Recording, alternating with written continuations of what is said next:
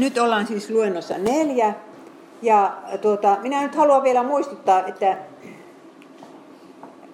Paavali kun kulkee sieltä, missä sanotaan, että hän tuli Makedoniaan ja, ja sitten hän menee Akajaan, niin se, missä nykyään on Makedonia ja Kreikka, niin sitä kututtiin silloin Makedoniaksi ja Akajaksi.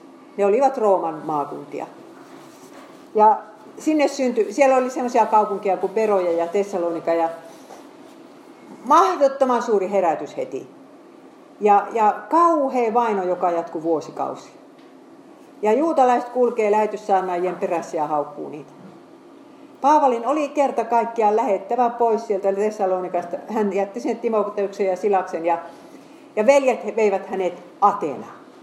Ja minä oikein ihmettelin sitä, kun Paavali hän ei yksinään kuule oikeastaan missään. No sehän oli siellä eh, Arabiassa sen kolme vuotta yksinään, mutta nyt kun hän jää yksinään, niin hän heti masentuu. Että kyllä se on niin, ettei lähetyssaarnaajankaan ole hyvä olla yksin, yksin tehdä tätä työtä. Atena ei ollut mikään, mikään tämmöinen maailman keskus enää siihen aikaan, mutta se oli filosofian keskus. Ja nyt sitten Paavali kuljetetaan sinne Areopakille, sinne Mars-vuorelle, vai miten se nyt meni. Ja tuota, saa pitää siellä Atena filosofeille puheen. Ja sitähän ei todellakaan aloita uudesta testamentista, ei kun vanhasta testamentista. Että hän, hän puhuu, äh, niin kuin aloittaa ensistäänkin yhden kreikkalaisen näytelmäkirjailijan sitaatilla. Minä huomaan, että te kunnioitatte Jumalia. Ja niinhän on teidän, niinhän on teidän runoilijannekin sanonut näin. Mutta se, millä lailla hän sitten, mitä hän oikeasti sanoo, mikä on se pointti, niin se on se, että on olemassa ylösnousemus, on olemassa tuomio. Ja sehän on oikeasti vastaus kaikille filosofioille. Että jos, jos kirkko olisi pitänyt kiinni siitä, että, että sanotaan aina, että on olemassa ylösnousemus ja tuomio, me joudutaan vastuuseen siitä, miten me eletään. Mutta sen sijaan kirkko on melkein aina antanut periksi. Katolinen kirkko antoi Aristotele periksi sadoiksi vuosiksi. Ja se oli Aristoteleen idea, että maapallo on lä, niin kuin lätty ja kaikkien, koko maailman kaikkeuden keskus. Jos ei olisi sitä Aristoteletta uskottu, niin ei olisi Galileo, Galileillekaan kampoihin pistetty.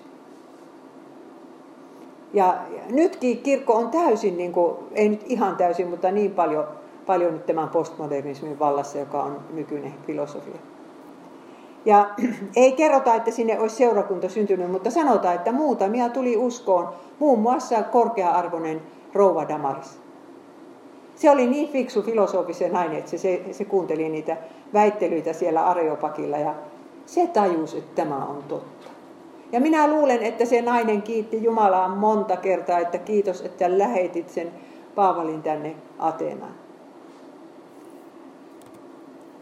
Ja nyt hän joutui sitten menemään yksin Korinttiin, kun ne, ne vaan on hoitamassa sitä Tessalonikaa, missä riehuu semmoiset vainot. Ja Korintissa oli puoli miljoonaa asukasta, siellä oli hyvä joki ja satama, se on siis nyt jo Kreikan puolella. Se oli tosi rikas kaupunki. Siellä oli Afroditen temppeli, jossa oli tuhat temppeliporttoa tarjoamassa palveluksiansa. Ja kun sanottiin Rooman valtakunnasta, että elää kuin korintilaiset, se tarkoitti, että kaikenlaista seksiä. Se on niin kuin meidän aikamme. Ja se oli tietysti haaste kristiuskolle mennä nyt sinne julistamaan, että oikeasti ei saa olla kuin yksi mies ja yksi nainen ja ne on koko ikänsä naimisissa.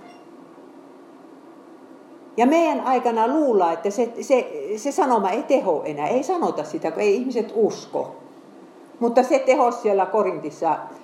Ihmiset, jotka olivat kokeilleet kaikenlaista seksiä kaikkien partnerien kanssa kymmenen kertaa, niin tiesivät, että siitä ei mitään iloa eikä lohtua tule. Ja nyt kun ne kuulee tämmöisen sanoman, ja siinä on vielä lisäksi se evankeliumi, että saat aloittaa alusta, vaikka olisi elänyt mitenkään. Saat anteeksi. Niin siellähän syntyy herätys. Mutta kun Paavali menee sinne, sinne, niin hän kirjoittaa myöhemmin näin. Kuunnelkaapas tätä. Ja ollessani teidän tykönänne minä olin heikkouden vallassa ja pelossa ja suuressa vavistuksessa. Ja minun puheeni ja saarnani ei ollut kiehtovia viisauden sanoja, vaan hengen ja voiman osoittamista. Luukas ei ikinä kuvaa Paavalia, että se olisi ollut heikkouden vallassa, pelossa ja suuressa vavistuksessa. Mutta Luukas ei ollutkaan paikalla. Paavali oli yksinään ja jotenkin se nyt sitten oli heikkouden tilassa, mutta siitä se Korintin portista silti se käveli sisälle. Ja nyt taas Herra rohkaisi häntä. Niin kuin siellä Jerusalemissa Herra oli ilmestynyt ja sanonut, että, että sinua ei oteta täällä vastaan, mutta mene pakanoiden tykö. Niin nyt Herra sanoo, älä pelkää, vaan puhu edelleen, äläkä vaikene. Minä olen sinun kanssasi, kukaan ei käy sinun kimppuusi eikä tee sinulle pahaa. Tässä kaupungissa on paljon minun kansaa. Siellä oli, oli paljon porukkaa, jotka etsivät sitä totuutta. Ja Jeesus näki sen. Ja just niin siinä kävi, että Pietari, eikö Paavali ei saanut selkäänsä täällä. Tämä oli niitä harvoja paikkoja, mistä se pääsi ihan ilman väkivaltaa, vaikka se oli siellä puolitoista vuotta. Ja sitten hän vielä sanoo näin, että kertoo siitä, että miten, kun hän tulee Korinttiin, niin hän oli tehnyt yhden päätöksen. Minä olin päättänyt olla teidän tykönänne tuntematta mitään muuta paitsi Jeesuksen Kristuksen ja hänet ristiinnaulittunut. Tiedättekö, tämä pitää päättää. Asia on sillä lailla, että jos rupeaa hartauspuhetta valmistamaan ja ei ole mielessä se, että pitäisi olla laki ja evankeliumia, ainakin siinä pitää olla se sovitus, niin kyllä se siitä unohtuu. Mutta, mutta Paavali oli päättänyt, että näin jumalattomassa paikassa minä kyllä nyt julistan Jeesusta kristiin naulittuna joka puheessa. Ja Lutherhan sanoi, että se ei ole mikään kristillinen saarnakaan, jossa ei sanota, mitä se maksoi Jumalalle, että hän on syntiselle arvolle. Se ei riitä, että sanotaan, Jumala on rakkaus. On sanottava se, mitä se hänelle maksoi, hänen poikansa hengen. Ja no sitten Herra lähettää hänelle ystäväperheen, Ak- Akylaksen ja Priskillan. Siellä Korintissa hän tapasi erään Akulas-nimisen juutalaisen ja hänen vaimonsa Priskillan.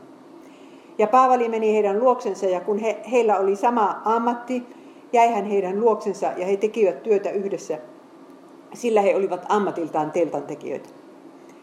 No Suomessa on olemassa semmoinen kuin Priskilla-yhdistys, johon minäkin kuulun. Se on näille herätysliikkeiden naisteologeille, jotka ei meinaa ottaa pappisvihkimystä. Mutta siihen saa liittyä kyllä kannatusjäseneksi kuka tahansa. Ja tuota, ollaan otettu tämän Priskillan nimi tässä, koska tämä on niin mielenkiintoinen nainen. Minähän olen kirjoittanut kirjan Nainen ja hänen miehensä, josta on nyt kolme painosta jo loppuun myyty.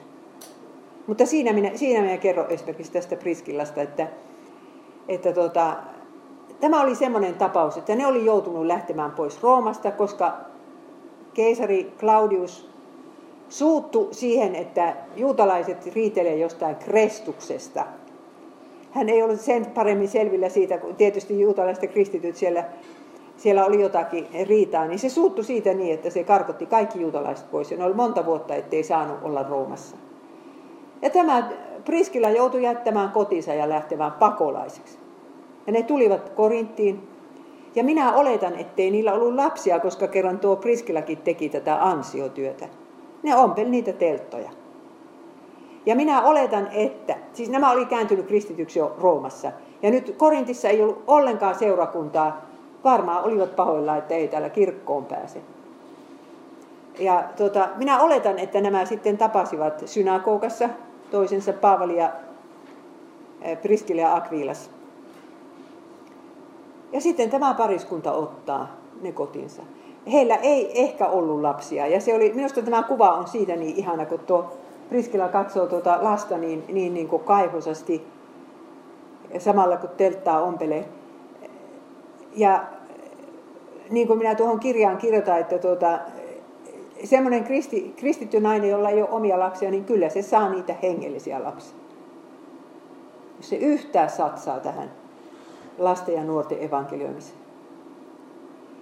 Ja tästä sitten ne kun asui puolitoista vuotta yhdessä ja, ja Paavali sitten sanoi, että minä olen hankkinut sen, mitä minä itse ja minun seuralaiset on kuluttanut omien käsien töillä. Niin se tarkoittaa sitä, että päivällä tehtiin evankeliumistyötä ja yöllä ommeltiin telttoja. Ja taatusti Paavali piti siellä tämmöistä teologista seminaaria.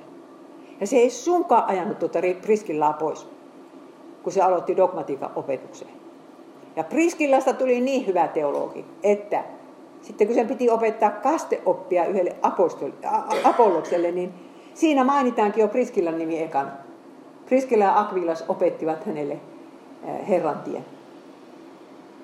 Että raamattu ei ole sitä mieltä, että naiset ei saisi opettaa miehiä. Mutta raamattu on sitä mieltä, että nainen ei saa olla paimenen. Siinä kulkee se raja. Ja Priskille ja Akvilas olivat Paavalin ystäviä sen loppuelämän ajan. Ja viimeisessä kirjeessä, melkein viimeisessä lauseessa Paavali kirjoittaa terveisiä Priskalle ja Akvilalle. Ja Paavalilla oli muutenkin paljon naisia työtovereina. Minä nyt en niistä tämä enemmän voi puhua, mutta, mutta siis todella mielenkiintoinen juttu sekin, että tämmöinen vanha poika, joka kiertää maailmaa, niin minkälaisia ystäviä hän saa. Esimerkiksi yhden Ruufuksen äiti oli hänelle niin kuin äiti. Seurakunta on semmoinen paikka, missä pitäisi olla äitejä, isiä, siskoja, veljiä ja lapsia, niille, joilla ei niitä muuten ole. Ja kyllä se monesti onkin semmoinen paikka. Ja tekin voitte täällä pyrkiä, että se olisi mahdollisimman paljon semmoinen paikka. Usein Paavalia sitten syytettiin raha-asioista. Että kun Paavalin perässä kulki sitten ne valheapostolit, jotka yritti aina häntä mustamalta, joko juutalaista tai sitten kristiuskosta erkaantuneet valheopettajat, niin yleensä ne sitten sanoo, että se, se pyrkii hyötymään teistä taloudellisesti. Sen takia se vaan saarna. Ja siksi Paavali oli niin tarkka siitä, se sanoi, että tätä kerskausta ei minulta viedä Akajan maa äärissä, että minä olen hankkinut itse oman, oman ää, ää, elantoni. Minä näillä käsilläni olen hankkinut itselleni ja tovereilleni sen, mitä olemme tarvinneet. Ja hän sanoo niin, että evankeliumin julistajalla on oikeus palkkaan. Mutta hän, Paavali ei sitä käyttänyt itse, koska sillä ei ollut perhettä. Jos ihmisellä on perhe, niin pakkohan sen on palkkaa nostaa. Mutta Paavali oli sitä mieltä, että niiden jälkipuheiden takia hän hankkii itse oman tuota, palkkansa. Ja sitten kun hän rupesi keräämään etenkin kolmannella matkallansa, niin taas Jerusalemin köyhille sitä kolehtia. Mahdottomat kolehdit keräsivät. Se oli hirveä iso operaatio. Niin hän otti joka maakunnasta kaksi miestä mukaansa sinne Jerusalemin todistamaan, että tämä on rehellisesti, tässä on rehellisesti toimittu. Ja jos ei toimita rehellisesti, niin siinä ollaan, kuulkaa, siinä ollaan kaltevalla pinnalla. Jos ei makseta veroja rehellisesti ja, ja tilintarkastajat rehellisesti, kaikki pitää olla rehellisesti. Raha on semmoinen asia. Raha ja naiset eh, niin kuin miesten kohdalla. Ja Korintin puolitoista vuotta se oli todella hedelmällistä aikaa. Kaksi synagoga esimeistä kääntyi kristityksi. Ja arvatkaa suuttuko juutalaiset.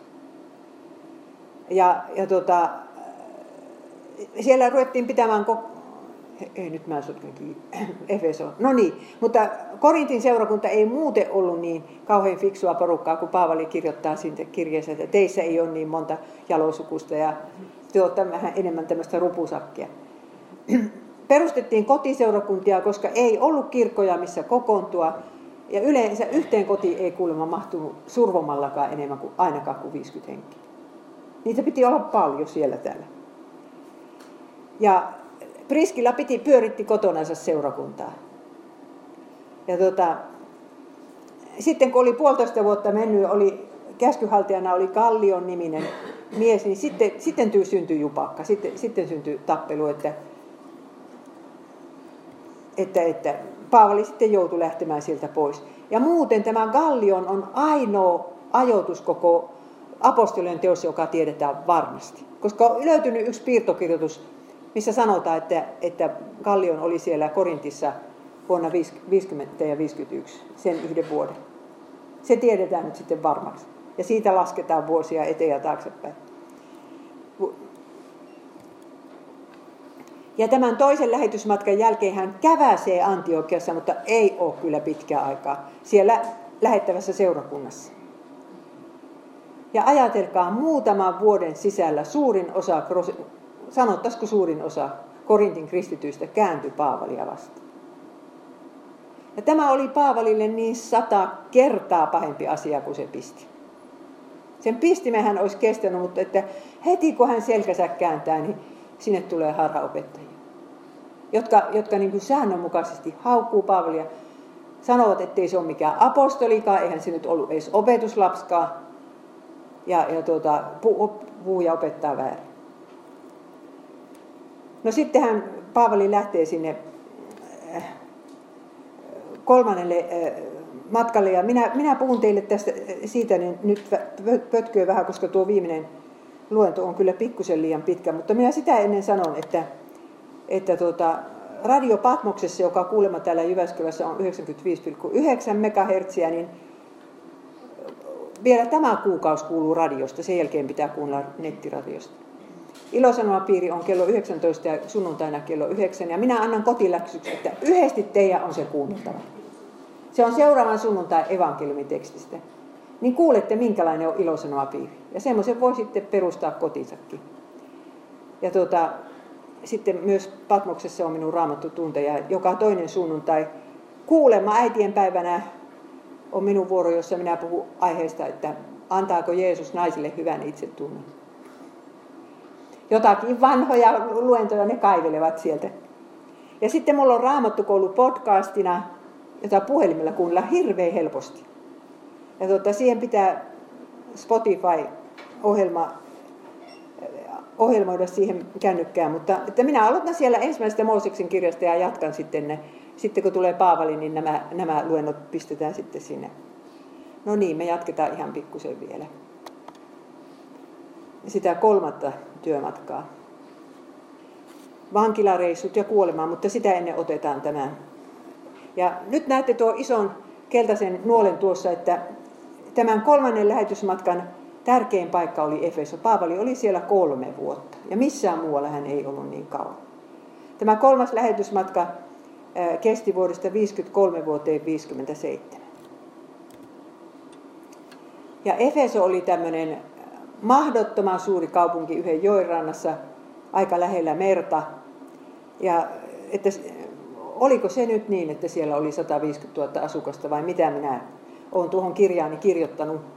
Mutta taikuus ja noituus oli sen, sen Efesoksen niin ongelmia. Siitä kerrotaan apostolien teo, tekojen luvussa 19.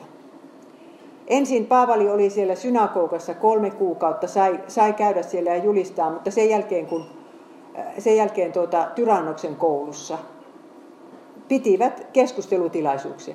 Että kun kotikokouksissa oli niitä Jumalan palveluksia, mutta kun tarvittiin evankeliumiskokouksia, niin saatiin, kommentaari sanoi, että ne sai siestä ajaksi vuokratuksen Tyrannoksen koulun.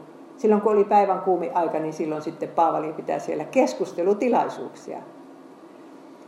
Ja Paavalin kautta tapahtui ennennäkemättömiä voimatekoja, että jos häneltä saatiin joku hikiliina, siis varmaankin tämmöinen hikiratti, niin asetettiin jonkun sairaan päälle, niin parantui. Paavali ei hirveästi kerro niistä ihmetteoista, mutta kyllähän niitä mainitsi, että kyllä niitä tapahtui. Ja apostolien piti, piti tehdä ihmettekoja todistaakseen, että he ovat apostoleja. Ja sitten kerrotaan, että kristityt menivät ja tunnustivat rikoksensa, menivät poliisilaitoksen ja sanoivat, että minä olen tehnyt tämmöistä ja tämmöistä, vaikka olisivat sitten joutunut linnaan. Ja ajatelkaa, mikä todistus, kun pakanathan yleensä ajattelevat joka paikassa niin, että mikä ei tule ilmi, se ei ole syntiä. Ja sitten ne polttivat taikuuden oppikirjansa keskellä toria. Ja se oli 50 000 hopearahaa ja minä kun laskin sitten nykyrahassa, se olisi 600 vuoden palkka. Kuinka monta miljoonaa euroa se olisi? Sinne viedään oppikirjat. Kirjat on niin kamalan kalliita, kun ne pitää kaikki kopioida käsiä, se itse se papyruskin, tai se pergamentti on kallista. Ne olisi voinut ostaa vaikka kuinka monta tyrannoksen koulua tuolla hinnalla, kun ne olisi myönnyt ne kirjansa. No miksi ei ne myynyt? sen takia, että se olisi ollut syntiä. Taikuus ja noituus on syntiä. Mutta ajatelkaa, siinä seisoo pakanat ja kahtoo sitä kauheita roviota ja ajattelevat, että tästä ei hyvällä selvitä, henget kostaa. Ja sitten kun ne näkee, että eivät kostakaan. Minähän olen nähnyt tämän Mongoliassa. että siellä oli, siellä kun ollaan buddhalaisia tai samanisteja, niin yksi, yksi porukka siellä maalla, niin, niin niiden tyttö oli sitten jotenkin houkuteltu tämmöiseksi ihan niin kuin lapinnoidaksi, samanistiksi. Ja perheelämä ihan sekaisin. Ja, ja sitten ne törmää kristiuskoon ja, ja pappi sanoo, että, että Jeesus voi, voi vapauttaa tästä. Ja äiti sanoi, että me ei uskalleta, me ei uskalleta, että ne henget kostaa. Ja pappi sanoi, että eivät kosta, kun Jeesus on voimakkaampi. Ne on lähtenyt sieltä kirkosta jurttaansa ja jurtaeessa polttaneet kaikki sen samanin rekvisiitan, hirveän kalliit jutut. Ja naapurit näki tämä, ja no sen verran kun Mongoliassa nyt naapureita on, harvassahan ne jurtat on siellä, mutta, mutta tota, siis koko se seutukunta oli niin ihmeessä, kun ne näki, että henget ei kostanut. Että minunkin tilaisuuteen sitten tuli naapuriemäntä ensimmäistä kertaa kahtomaan tätä uskontoa. Tämä on semmoinen todistus, että tehdään selvä pesäero epäjumalien kanssa.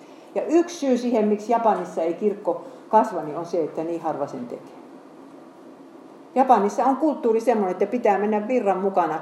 Niin se raukkapäiväinen kristitty, eihän se, miten se uskaltaa ruveta vastustamaan sukuansa ja kaikkea. Sitten kun tulee hautaja ja siellä pitää kumartaa vainajan kuva eessä, niin se vaatii semmoista sisua sanoa, että en kumarra. No niin, no Efesossa siis levisi tämä kristiusko ja Paavali teki kotikäyntejä, piti kotikokouksia, hoiti kaikkien kristittyjen sieluja moniin kyyneliin. Ja taas ompeli yöllä telttoja. Ja sitten tulee se hopeaseppä Demetriuksen kapina. Markki, mammona markkinatalous raivostuu siitä, että, että nyt ei enää myydäkään näitä matkamuistoja. Nimittäin Efesossa oli Artemiksen temppeli. Ja ne sanovat, että se temppelin pienosmalli on pudonnut taivaasta. Onhan sieltä joku meteoriitti voinut pudota. Ja sitten oli matkamuistona myytiin tämmöisiä hopeisia temppelin pienosmalleja ja oli oikein tämä hopeaseppien ammattikunta, joka elätti itsensä sillä lailla. Ja nyt ne nousee kapinaan kolmen vuoden päästä sanovat, että meidän ammatti on vaarassa, kuka ei osta niitä enää. Herätys on laajennut niin mahdottomasti. Ja siitä tulee se hirveä eh, hässäkkä, että mennään tuonne stadionille ja, ja tuota, siellä on kauhean huuto ja meteli.